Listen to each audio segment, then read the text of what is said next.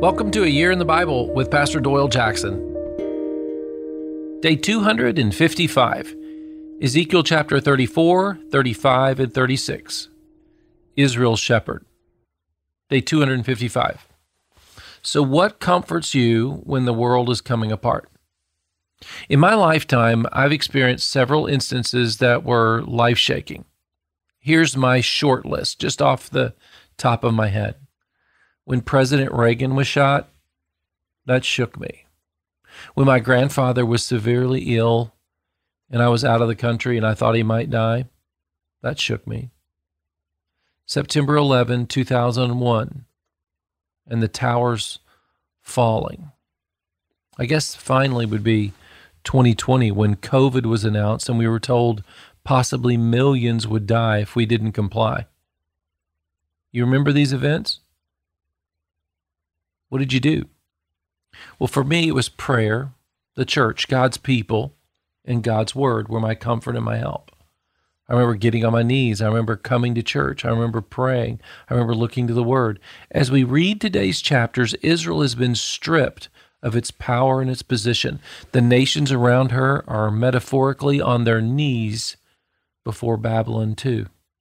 Honestly, I believe we need to get on our knees before God in our day.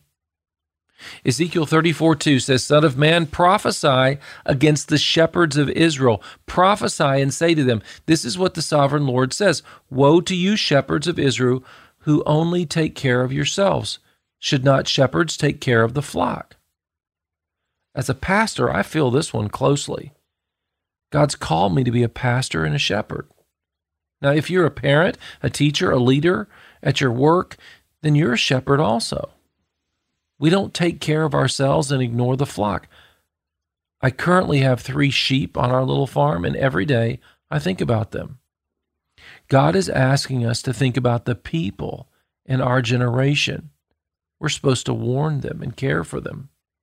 In Ezekiel's day, the priests and teachers were not warning the people. You know, this has been common among some churches for my entire lifetime. Some say that there is no sin that offends God. His mercy and His grace are available to all. They leave off the need to repent and follow the Good Shepherd. They give people permission to be ungodly. It's not good. In the midst of this, God promises to come shepherd the people because He sees them as hurting. Ezekiel 34 11. For this is what the sovereign Lord says I myself will search for my sheep and look after them. So that's our great hope, isn't it? Pray that God will shepherd our generation. Chapter 35, it deals with Edom, the neighbors to the west.